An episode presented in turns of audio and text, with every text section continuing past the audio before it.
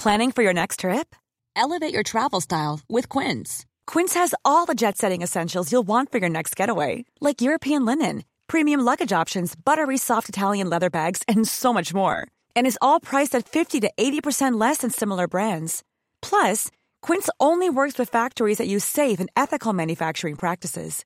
Pack your bags with high-quality essentials you'll be wearing for vacations to come with Quince. Go to quince.com slash pack for free shipping and three sixty-five day returns. I'm Sandra, and I'm just the professional your small business was looking for. But you didn't hire me because you didn't use LinkedIn Jobs. LinkedIn has professionals you can't find anywhere else, including those who aren't actively looking for a new job but might be open to the perfect role, like me.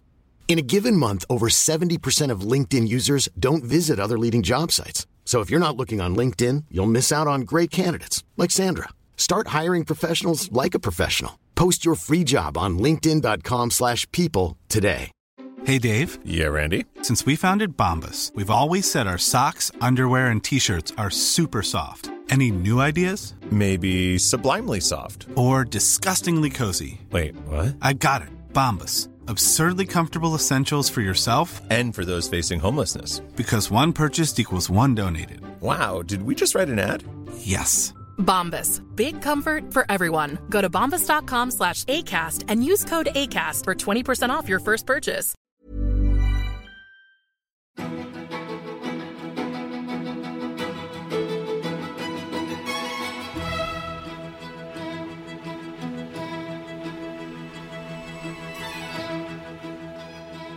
Hello and welcome back to Snowcast. I'm Jon Snow, and my guest this week is the screenwriter and playwright Jack Thorne. Jack is one of the most sought-after writers working today. His work includes Harry Potter and the Cursed Child, a stage play in the West End, the films Wonder and Enola Holmes, and the T V shows Help, His Dark Materials, and his most recent work, Best Interests. Jack was diagnosed with autism at the age of forty-two, and is still processing this nearly two years on. We discuss this, as well as his incredible career and his activism. I hope you enjoy it.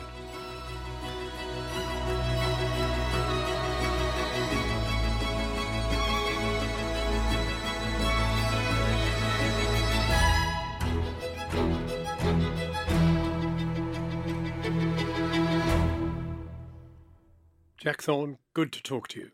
One of the skills that you had as a child was working out ways to watch T V for as long as possible. Are those skills still in good shape today?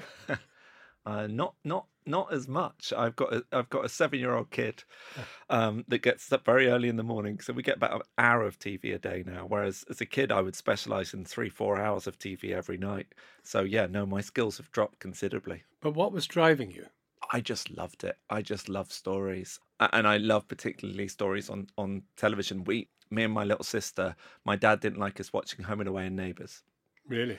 And so one of us would have to look, literally sit looking out of the window hmm. um, for his car coming home.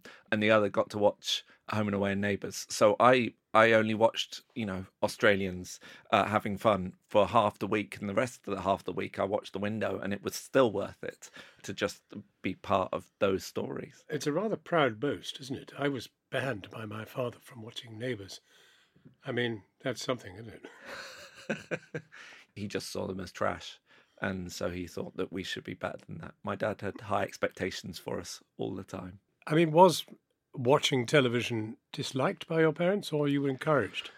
No, they didn't. They didn't uh, hate it. My mum uh, is from Harrow and Willesden. My dad's from Walthamstow, and so they. My mum would watch EastEnders with me, and we'd watch a lot of stuff, and we talk a, mm. a lot about about T V. My dad was out quite a lot in the evenings because he was a town planner, and so there was always something going on in the evenings that was summoning him to um, his council, but. Me and my mum would watch T V quite solidly uh, together, and my little sister too. And Saturday nights was uh, Blind Date, followed by Gladiators. All of us sat around the T V together, uh, eating pizza and oven chips. That was that was our ritual. But was television, therefore, a very central part of your growing up culture? I would say my parents would probably say not, but for me, uh, it was. So it was the thing that drew me more than anything else. I love books. I read lots of books. I never slept well as a kid, so I would read very late into the night.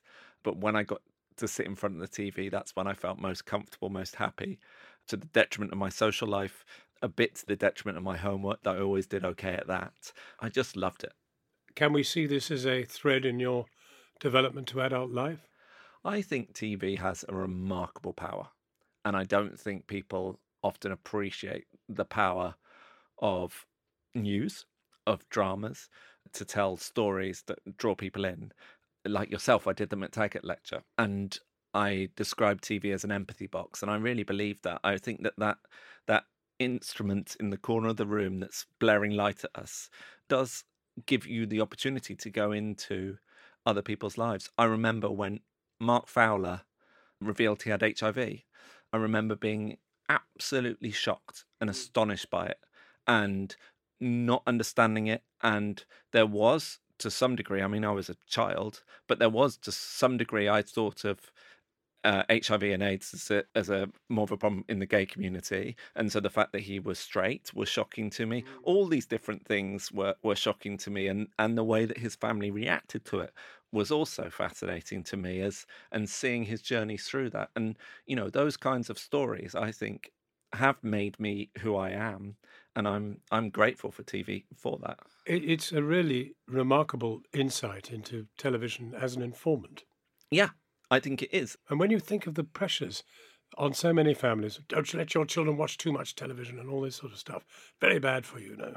Yeah, and it's I'm sure there are elements. And, mm. and I think I think right now, T V is not perhaps... Sometimes we're getting it right and sometimes we're not. There isn't a lot of drama about death, a lot of drama about crime and all those things on T V at the moment. And we're struggling to tell the sort of stories that we used to be able to in this country that doesn't involve crime. And I'm a bit worried about that. But but T V's responsibility, I think, is is really stark. And, and I'm grateful for the T V I watched when I was young. But isn't it perhaps a plus that death was talked about and is talked about on television, both dramatically and in terms of the news and everything else, and therefore it becomes something that people grow up understanding a little more? Yes, it depends on the type of death, though, and it depends on the handling of death. Mm-hmm. And there's some really, really brilliant crime drama, and I'm not slating crime drama at all. But if it's constantly the only way to get people talking is to set up a mystery that involves a dead body, and, and, and you sit and you watch someone going through a set of clues, I, I like those shows, I watch those shows, but I wish that those weren't the only shows we saw on T V. And I think there is a danger that that is becoming increasingly the case. You yourself are almost always working on multiple projects at the same time. Does your brain ever switch off? No, I wish it did. And I need I need two projects at once uh, in order to keep going. I can't I can't sleep if I'm working on one project, because as soon as I run into a problem, I just fixate on that problem and I can't see my way out of it. So with two projects, you park one if it gets tricky. Yeah. And get feels, on with the other one. And feel slightly more successful, which just gives you the ability to, to sleep. Whereas if I'm feeling like a failure, I really struggle with sleeping. I've just had a show on T V, and at the moment I'm really struggling with with sleeping. I, I really am, because I'm just constantly re-editing the show in my brain in a not very helpful way. You mean when you watch it as a consumer? Yes. You see things you didn't see. I am trying to work out what could have been different and what the effect of that difference might have made. Yes. Interesting. So you're never at peace, even though you've finished writing The Element. It sounds very grand, but no, I'm never. I am never at peace. No, I'm constantly uh, uh, trying to work out how to how to do something better. Do you wake up at night a lot? Yes. Uh, I've got a ring, I've got an Aura ring, which measures my sleep. And uh, I was awake for an hour and a half last night, between two and half, three. And do you know why you were awake for an hour and a half? Fretting, worrying. About creativity? Yes, and about what I need to do to solve a particular project I'm working on that I, I just didn't feel the script was quite right. So I just found myself just going back into that again in a not healthy way, because it wasn't productive. I didn't end, I didn't end up coming up with any conclusions that were any use. I just worried, you know, it was just an anxiety cloud hole for a while. It strikes me as slightly exhausting. Yes, yes. But was working at Channel four not exhausting? Did Were you not exhausted all the time? Not really, no. I um, This is about you, not about me. But I, yes. I would say that I found it an absolute joy. Very energising. I was never really troubled by it. I mean, dreadful things happened. You had to report for them. But I mean, no, I loved every minute of it. And you were able to put it in a box? I suppose to a certain extent, yes, absolutely. But obviously, since I stopped, I miss it greatly. I found your MacTaggart lecture one of the most inspiring pieces of, uh, you know, of spoken word that I've... The way that you talked about Grenfell and the way that you talked about the media's responsibility and the fact that the media had become such an enclave of exclusivity that it wasn't able to see beyond its little bubble. I find myself thinking about that challenge all the time. Did that not cause you sleeplessness? Did that not cause you quite a lot of torment? I mean, I remember seeing the images of you mm. at, at the site when you were being shouted at. Did that not cause you pain? I want to say that it did, but it didn't. Somehow, when you're dealing with grim facts, I, th- I honestly think that you couldn't do the job if in some way your brain was able to say, this is very troubling, it's other people's lives, you yeah. have the responsibility to explain them to other people who weren't here and want to know what's happened. But in the end, it's nothing to do with you in terms of your own soul. But weren't you questioning the media's soul? I was, but, and I suppose to an extent I was questioning my own role, but I can honestly say I didn't stay awake at night. Right. Due right. to what I had been doing in the day, which may make me sound a rather insensitive person, but we're not here to talk about me. No, no, sorry. You keep turning the tables yeah, on me. Sorry, sorry. This will not do. I will get fired. When you appeared on Desert Island Discs, your luxury item was a T V with the entire history of Channel four on it. An inspired choice. Why so? Uh, well, when I was appearing on uh, Desert Island Discs, the privatisation of Channel four was very, very much in the uh, in the air. And so I wanted to do something that was celebratory about Channel four. That was that was part of it. I mean, some people won't know what the battle was about, privatisation.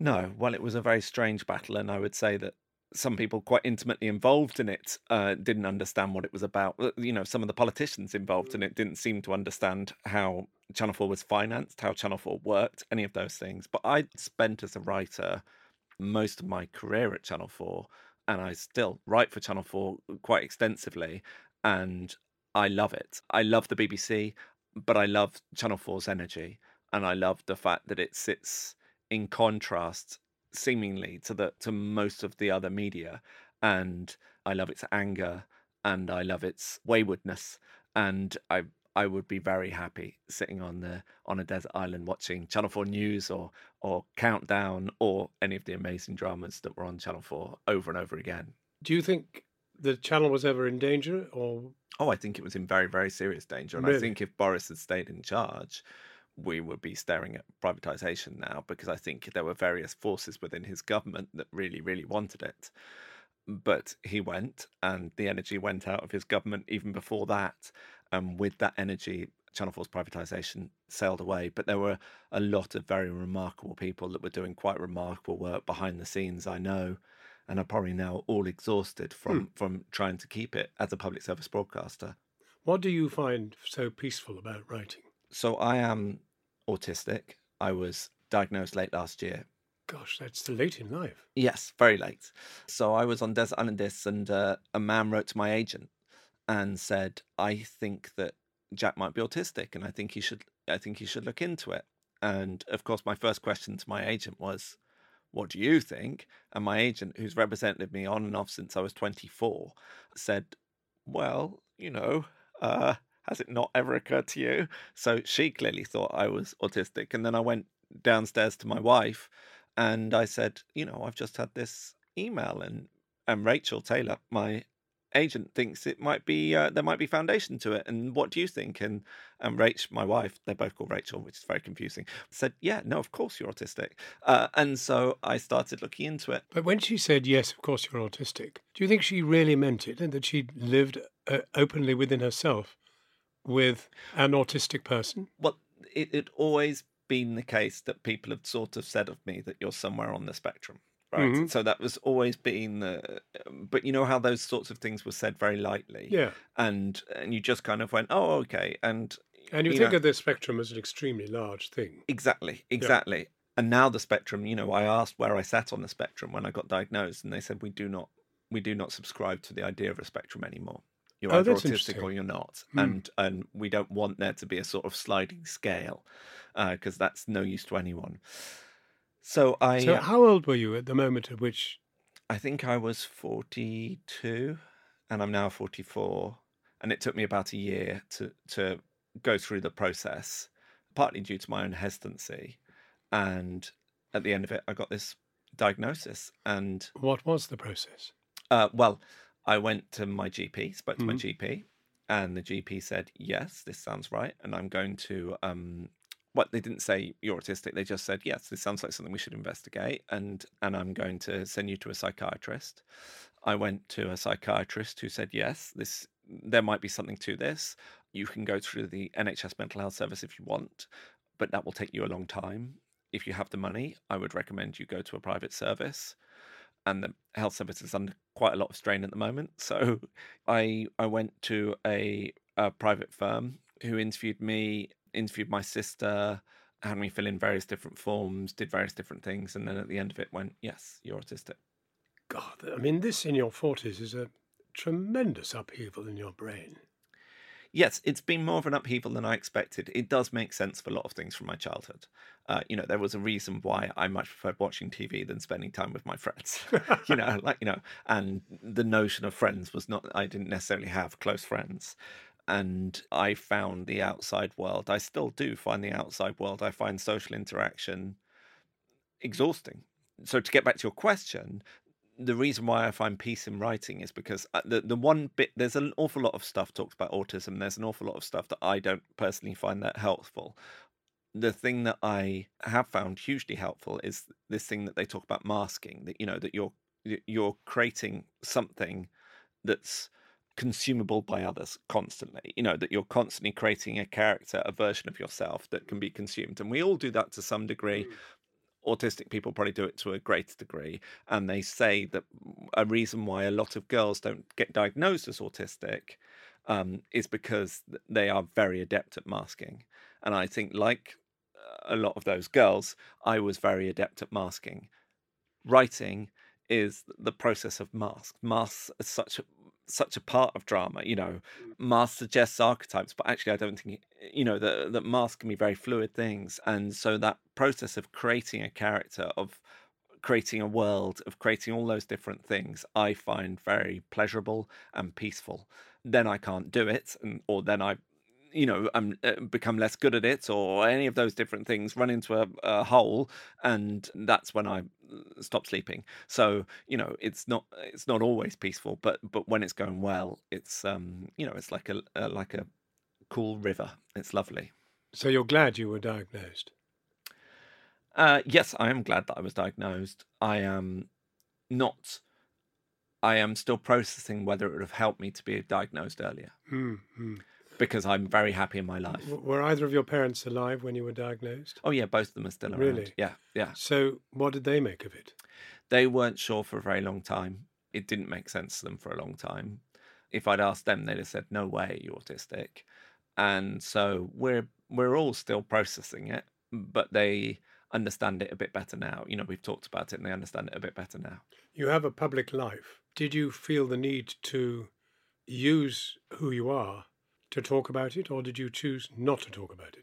Oh, I yes, I, I did talk about it. I, I wrote a piece on Twitter.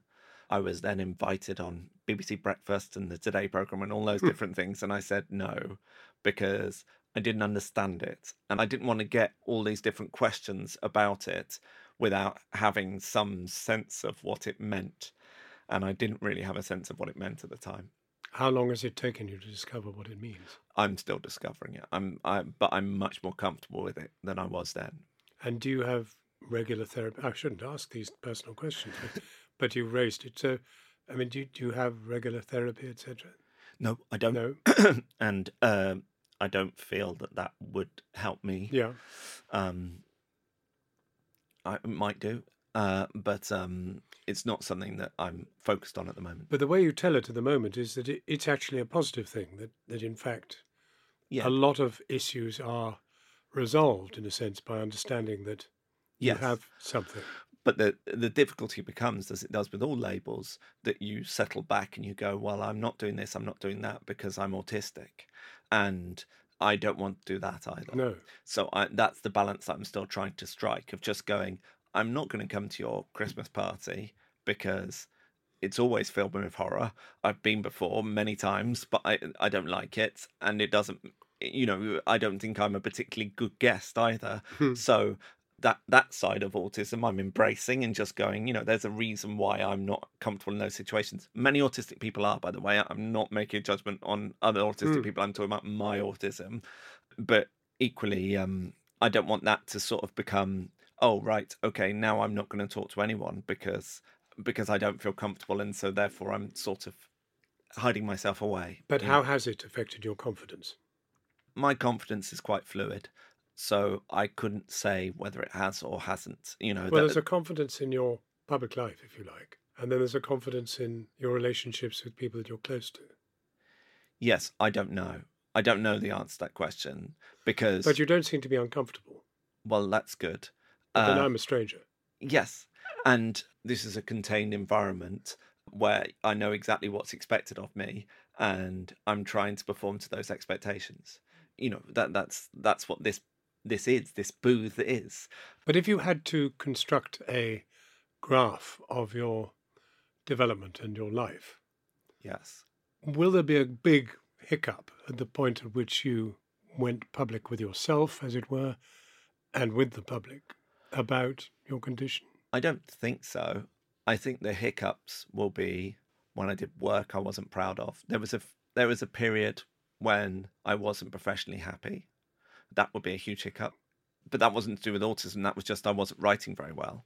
There would be a hic- big hiccup when my son was born, because suddenly none of that made, you know, suddenly the world didn't make sense. Hmm. Um, and I was scared in ways that I'd never been scared before, and feeling very inadequate and full of a strange sort of love the entire time. So, you know, th- those are the big hiccups. I wouldn't say that the, the diagnosis I would put on par with any of those things. You're listening to Snowcast with me, Jon Snow, and we'll be right back after this.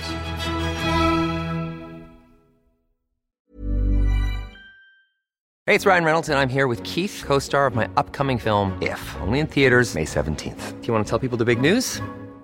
All right, I'll do it. Sign up now and you'll get unlimited for fifteen dollars a month and six months of Paramount Plus Essential Plan on us. Mint Mobile dot com slash switch. Upfront payment of forty-five dollars equivalent to fifteen dollars per month. Unlimited over forty gigabytes per month. Face lower speeds. Videos at four eighty p. Active Mint customers by five thirty-one twenty-four get six months of Paramount Plus Essential Plan. Auto renews after six months. Offer ends May thirty-first, twenty twenty-four. Separate Paramount Plus registration required. Terms and conditions apply if rated P G. Hiring for your small business? If you're not looking for professionals on LinkedIn, you're looking in the wrong place. That's like looking for your car keys in a fish tank. LinkedIn helps you hire professionals you can't find anywhere else, even those who aren't actively searching for a new job but might be open to the perfect role. In a given month, over seventy percent of LinkedIn users don't even visit other leading job sites. So start looking in the right place. With LinkedIn, you can hire professionals like a professional. Post your free job on linkedin dot com slash people today. You've written a new play, which is about the birth of the B B C, which now finds itself under threat. Is there any saving it? I think the B B C is a very peculiar and wonderful institution. Mm-hmm. And the reason why I was attracted to the story of its birth was because it's so interesting how the questions that were around then are still the questions being asked now. One of, is the B B C as an institution responsible to the government or the peace of the time? So how does the B B C navigate Brexit? How does the B B C navigate COVID? Hmm. You know, two different things where I think it's possible to argue that in lots of ways the B B C was proved not so successful on Brexit, but hugely successful on COVID, where the way that the the way that having the institutional might of the B B C calming people down through it and explaining what was going on to everyone and hosting the conferences and doing all those sorts of things was incredibly valuable. Mm. So, but in a I, sense, it's kind of, you would expect that because obviously Brexit was so much more political. Well, COVID was political. But in a different way. In a different way, yes, yes. And I don't know. I don't know that you could say that, that there is a... I don't... I, I would be interested to think about that more. I don't... Because I think COVID was politicised in other countries, perhaps more than it was here. I, th- I think actually we could have done with it being politicised a bit more than it was here in terms of the treatment of the disabled and the treatment of care homes and the treatment of all those sorts of things. But but that notion of stay calm, wear your mask, all that things said with the B B C's authority, despite the fact we had such a chaotic Prime Minister, did, I think, provide a level of peace that was useful to the country at the time. So did it stimulate you or did it flatten you? Uh, it made me incredibly angry. Creative? I hope so. I think so. A bit more political. So I'm heavily involved in the disabled community. I've spent much of my life in and around the disabled community. And right at the start of COVID, I worked with a company called Grey Eye, a theatre company, who oh, I'm a patron. And I talked to the artistic director there and said, what can we do to just keep um, our artists going through all this? And we talked about doing this thing, Crits Without Constraints, that was just a series of little shorts that we put on with disabled actors, uh, disabled writers writing pieces for disabled actors to perform. And that was beautiful. Through that, I had one conversation with a writer which shocked me, where they talked about ventilation and access to ventilation and the fact that they would be denied access to ventilation should they need it, that they've been told explicitly that they would be denied access to ventilation. And then I talked to many of my other friends in the disabled community and realised quite what was going on. And it really, really scared me. What was going on? Well, disabled people were, were being denied care, and care homes were being deliberately excluded from the healthcare system and not supported in the way that they should have been supported, considering how considering how many vulnerable people were involved. Has that been fully exposed to this date? Uh, not fully, and I think the COVID inquiry is looking into that. And, and I think... Will you testify? Oh, I'm not. I'm not interesting enough to testify, but I hope lots but of other people will. You have testify. Some understanding. I have some understanding, but I'm a writer. I'm not. Uh, But what I did do, what I could do, was two different things. So I wrote a drama called Help that was about care homes mm-hmm. during the crisis, and we tried to get that on as quickly as possible because it felt like shouting as loudly as possible at that time was really useful. And then the other thing was, with a bunch of friends, we started this thing called Underlying Health Condition because, again, the notion that our society decided that death could be divided into two was really, really troubling. You know, that we we had deaths that we worried about and then deaths that we don't. And the deaths that we don't were people with underlying health conditions, that is disabled people. And we said, well, they don't. we don't worry about them because they're not us. We othered them completely. And so we started this group, Underlying Health Condition, which is now, with a number of other groups joined together to form this group, the T V Access Project. Mm. And the T V Access Project is trying to change accessibility in television because disabled stories don't get told on T V. And the reason why disabled stories don't get told in, on T V is because disabled people aren't employed in television. And the reason why they aren't employed is because of bias, but it's also to do with the fact that our industry is stupendously inaccessible. So a whole number of rooms and practices and everything else are built without a disabled person in consideration. Well, you talked about this very strongly in your MacTaggart Lecture. Yes. This media lecture, which is delivered by, you know, somebody important like you. And uh, you. Well, uh, yeah, I guess we both have done it. uh, but anyway, and you said T V had failed disabled people. Yes. Um, do you still hold to that? No, I think there's been remarkable improvement since then. It's, it's far from done, but, but this T V Access Project, which I don't run, you know, it's run by people far better than I, but I'm very much a core part, part of it, has set up a number of different groups which are looking at different areas of television. And it, very importantly, we've got broadcaster buy-in. And this is where public service broadcasting really comes into its own, not just in the people at those broadcasters, but the fact that everyone else, all the other broadcasters, have also probably at one point in their career or another been through that system. So, you know, more or less everyone that works at Netflix, at Apple, at uh, Disney Plus have come through the B B C at some point or other, or Channel four. And Charlotte Moore and Ian Katz were hugely supportive right from the beginning. These were people with the power to... Exactly. Real commission. Exactly. And, yeah. and and what they've done is that they've really empowered us to set up a si- system of standards and to really start to question how our buildings should look and how our practices should change.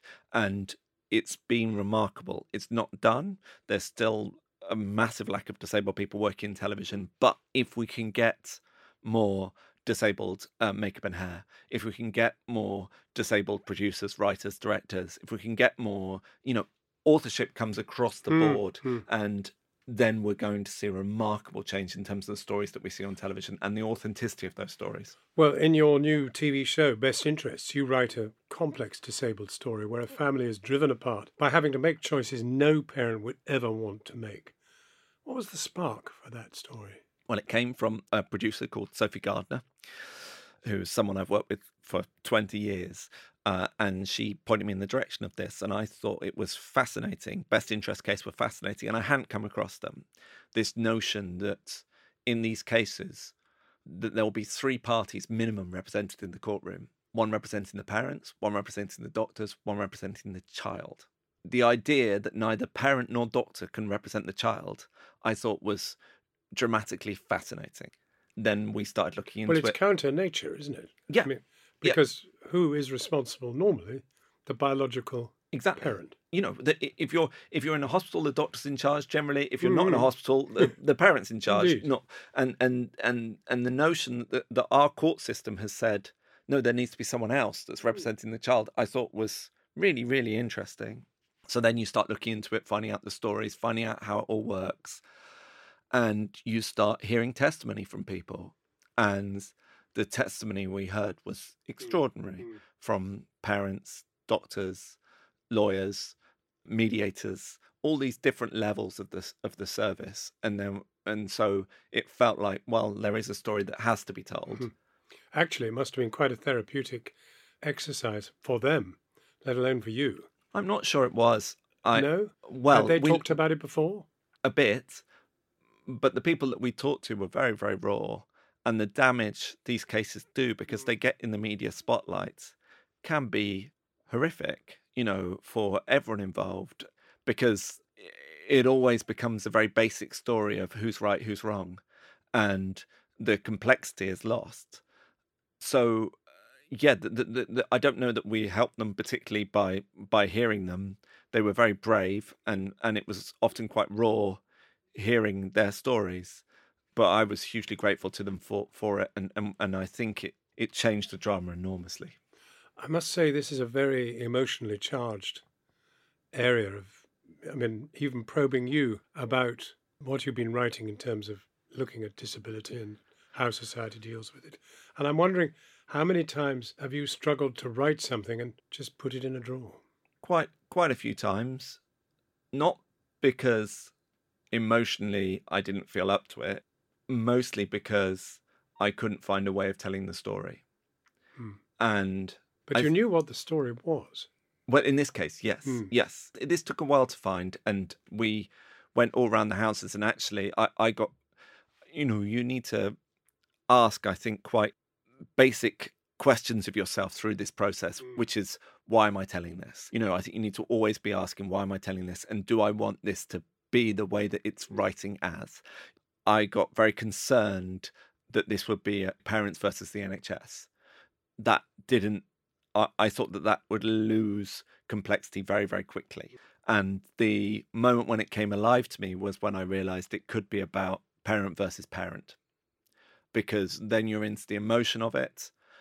Then you can tell a story that's got lots of shades within it and lots of history within it. And it doesn't just become, please don't kill my child. It becomes, I don't know what to do.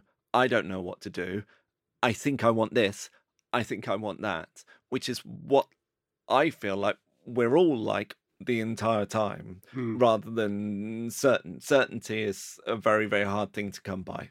I I love writing, and uh, I'm really lucky to do it, but I often find myself writing stuff that's bland. Is that because you've self-censored in some way? No, it's because I've just not found that. I've not found the fascination. All I've found is the outside of something rather than the inside of something. You became a young Labour officer in Newbury and were eighteen years old during the nineteen ninety-seven election. Do you find yourself being just as politically engaged now as you were then? I'm not as politically engaged as I think I should be. I think the T V Access Project is a political project, so uh, I'm proud to be involved in that. When I lived in Luton, I lived in Luton for eight years and I was secretary of my branch and treasurer of my branch and various other different things. And I did feel like I was involved in the Labour Party, truly involved in the Labour Party. Since then, since getting married and having a kid and everything else, I have drifted a bit and I need to address that. But I quite haven't quite worked out how to yet. Well, it's a wonderful drift, isn't it? Let's face it. You, yes. You've uh, moved on. Yes. It must be treasured. Yes. No, it's, it is to be treasured. But at the same time, you know, we're coming up to one of the most important lecture, elections, I think, in a while in terms of... I agree. Uh, the future of our country feels genuinely on the line. And I do feel passionately that La- the Labour Party is the way forward. Mm. And uh, and so, yeah, I've just got to work out how to how to be useful. Without in any way taking sides, history is going to ask how on earth a country with our history, a country with our systems and politics and the rest, ever allowed the lunacy that has occupied Downing Street in the Johnson years. Oh, I completely agree. I completely agree. And the lack of care. And I think the COVID inquiry is going to show uh, something quite remarkable in terms of the the lack of responsibility taken for people, vulnerable people. And I am I am hopeful that, that people will get in serious trouble, because they should do, because people died. There's going to be a lot of guilt, though, amongst the journalistic fraternity, amongst the medical fraternity, the legal fraternity. Yeah. So much was missed. So much was missed, but I suspect that what it will show is that there was a knowing negligence at times mm. amongst our political class that will be really troubling when it's mm. when it's exposed. Well, you can't really have a, a worse example than the idea that you were telling the country to behave in a certain way. Yeah. And then you managed quite openly. Yeah. It seems openly enough for the authorities to find out. All sorts of misbehaviour was going on inside Downing Street. So when I was doing um, this drama Help that was about the care homes during the pandemic, there was a woman we talked to who ran a care home who, and this was this was during the third lockdown, I think, second, third lockdown, that we were talking to her, and she just started sobbing and saying, "I've let my gentleman down." And the way that, the way that they were betrayed by everyone in the crisis, the way that they were not allowed enough tests, that they were not allowed enough P P E support, mm. all these horrible things. I I think that did come from the top. And well, and, and it's extraordinary because your mother is, Maggie, is a, a care worker, isn't she? Yeah, she was. She was, yeah. And she, she inspired the film Help. Yes, she did. It had a huge impact on us. But did any ministers respond to it? Did you get a call? Did Oh, no, I no, no. I've never had that call. I'm still waiting for that call. No, no. We tried to get it we tried to get it shown in the House of Commons, and we got close at one point, but it just fell away. But even if we got it shown, you know, you'd, you'd have had the people that would have turned up to watch it wouldn't have been the people that you'd want to watch it. And then Matt Hancock was on I'm a Celebrity. So, uh, yeah. But you see, thinking back now, are we as outraged as we should be about this aspect of the pandemic? I mean, you, you mentioned a name just then, and I mentioned Boris Johnson, et cetera, et cetera. I mean, the, there were all sorts of awful moments. There were, and I, I hope that that's what the inquiry's going to reveal. I, I hope that the inquiry will make us feel that anger again. And I but hope it's that... an extraordinary moment, because basically, if what was stated is carried out, in other words, there is a proper investigation into how life was in that period. Yeah. I mean, it's going to make terrible reading. It is going to make terrible reading. And as I understand it, they're going to be delivering it in different stages, which I think will be fascinating. It's the facts that you're looking for, isn't it? It's, it's okay. How much did they, when they were releasing people from hospitals without COVID tests into care homes, how much did they know about the risks that they were taking? And hopefully we can get a sense from this inquiry how much they did know and how much they can be held personally responsible for it. Drama is usually about taking the, the audience on a journey. And one wonders how, let's say that, uh, you know, a play or a, a film is made, and there will be, there will be yeah, plenty, plenty uh, about yeah. this period. Haven't we suffered enough? Well, this is where we come back to the T V as an empathy box yeah. and and my worries about the sort of T V that's getting made at the moment. The culture of T V has been changed quite considerably by international money. So I've I've been doing this twenty years, and in that twenty years I've seen T V change substantially, because you cannot make a show on British T V without some... Well, it's very hard to make a show on British T V without some degree of international finance. If you're make if you're making a show with international finance, you've got to be able to justify why a global audience would be interested in it. Got to be global. Can't be enough to have Britain. Exactly. So, yeah. so in, in that situation, how do you make a show about Britain's reaction to the pandemic? Mm. And that's why you end up with a lot of crime shows. Isn't because... that what Channel four's for? Yeah, and Channel four are being incredibly valiant in trying to make these shows. But it's hard. It's hard because they can't they can't afford to spend a huge amount of money on every drama that they make because it's distinctively British. They've got to make shows with the money that they've got, uh, and they've got to make as many shows as possible with that money they've got because they have a responsibility to a broad viewership. So, yeah, drama becomes increasingly... packaged in something.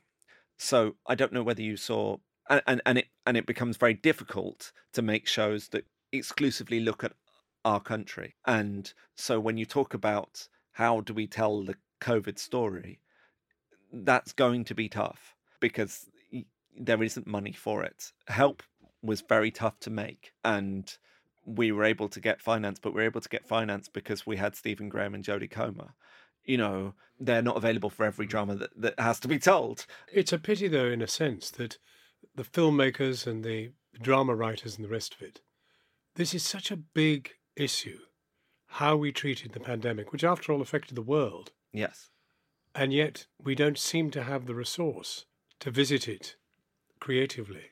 Yeah. As a drama or a film or anything else. Yeah, and it's going to be interesting to see, because there will be people that make stories about it. Mm. Um, so it'll be interesting to see how they do it. But in terms of that sort of landmark B B C Channel four drama, mm. that those dramas are proving harder and harder to make. Mm. Are you still hungry for work? Oh, yeah, no, I'm still... I love I love my job, and I still want to keep doing it for as long as people let me. And I've still got lots of stories I want to tell. You'll have had two plays on stage in London this year, and Best Interests on B B C One. What does Jack Thorne turn his hand to next? Uh, well, thankfully people won't be seeing... Uh, I, I can't believe that they've all come at the same time. They've all come within a month of each other, basically. You won't be seeing me for dust for a while. Uh, all the stuff I'm doing, none of which I can talk about because it's none of it has been announced yet, uh, is a bit of a way off, so people can have a break from me for a bit. Well, that's exciting because we're promised there'll be something at the end of the tunnel. I hope, I hope so. I hope so. You can never be sure, but I hope so. Well, Jack Thorne, thank you very much indeed for talking with us. Thank you so much for having me. I really appreciated it. Thank you.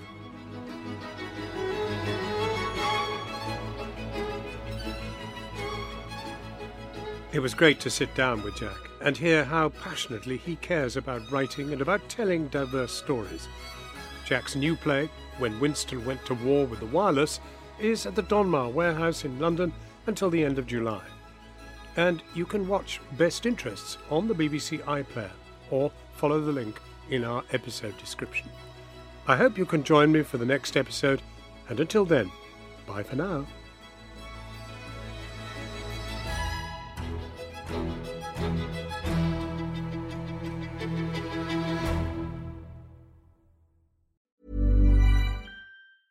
Even when we're on a budget, we still deserve nice things. Quince is a place to scoop up stunning high-end goods for fifty to eighty percent less than similar brands. They have buttery soft cashmere sweaters starting at fifty dollars, luxurious Italian leather bags, and so much more. Plus, Quince only works with factories that use safe, ethical, and responsible manufacturing. Get the high-end goods you'll love without the high price tag with Quince. Go to quince dot com slash style for free shipping and three sixty-five day returns. Even when we're on a budget, we still deserve nice things. Quince is a place to scoop up stunning high-end goods for fifty to eighty percent less than similar brands. They have buttery soft cashmere sweaters starting at fifty dollars, luxurious Italian leather bags, and so much more. Plus, Quince only works with factories that use safe, ethical, and responsible manufacturing. Get the high-end goods you'll love without the high price tag with Quince. Go to quince dot com slash style for free shipping and three sixty-five day returns.